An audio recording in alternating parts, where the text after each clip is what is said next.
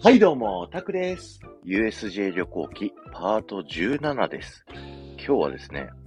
えー、パワーアップバンドを型できるですね、パワーアップバンドキーチャレンジというね、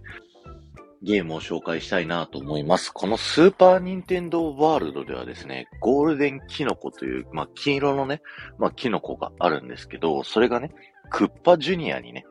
盗まれちゃったっていうね、そんなストーリーがね、全体としてあって、その中でその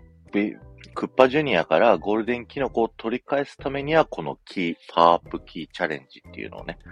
やんなきゃいけないんですよ。で、5つのゲームがまず用意されていて、で、クリボーがね、走ってくるのをこう、追いつかれないようにくるくるね、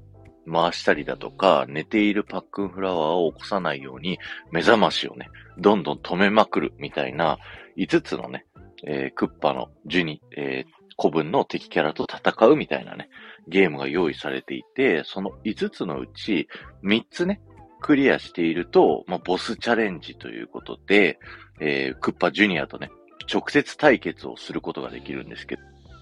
このね、アトラクションがね、なんだかんだ一番マリオっぽい気がして僕はね、好きでしたね。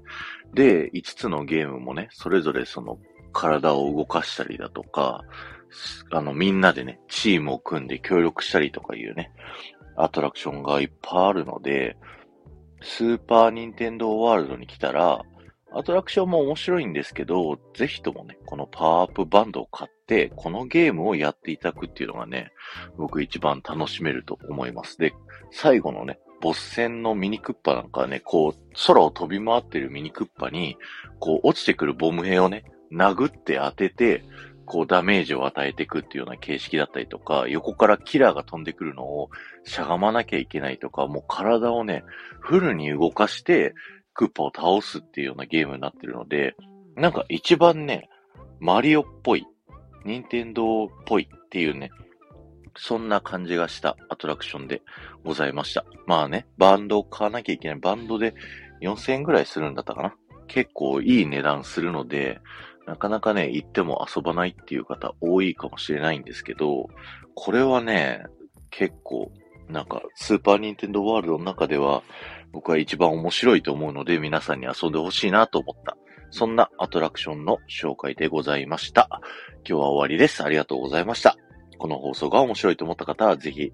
えー、いいねやコメント、レターをお待ちしております。そして前回の配信から今回の配信まででコメントいただけた方のお名前をお呼びしたいと思います。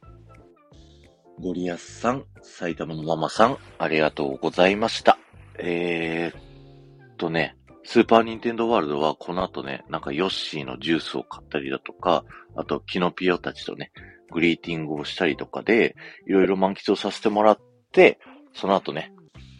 ワールドを後にしてですね、というか USJ を一回出てですね、僕たちが何をしに行ったのかっていうのを来週またお話しさせていただきたいなと思います。ではまた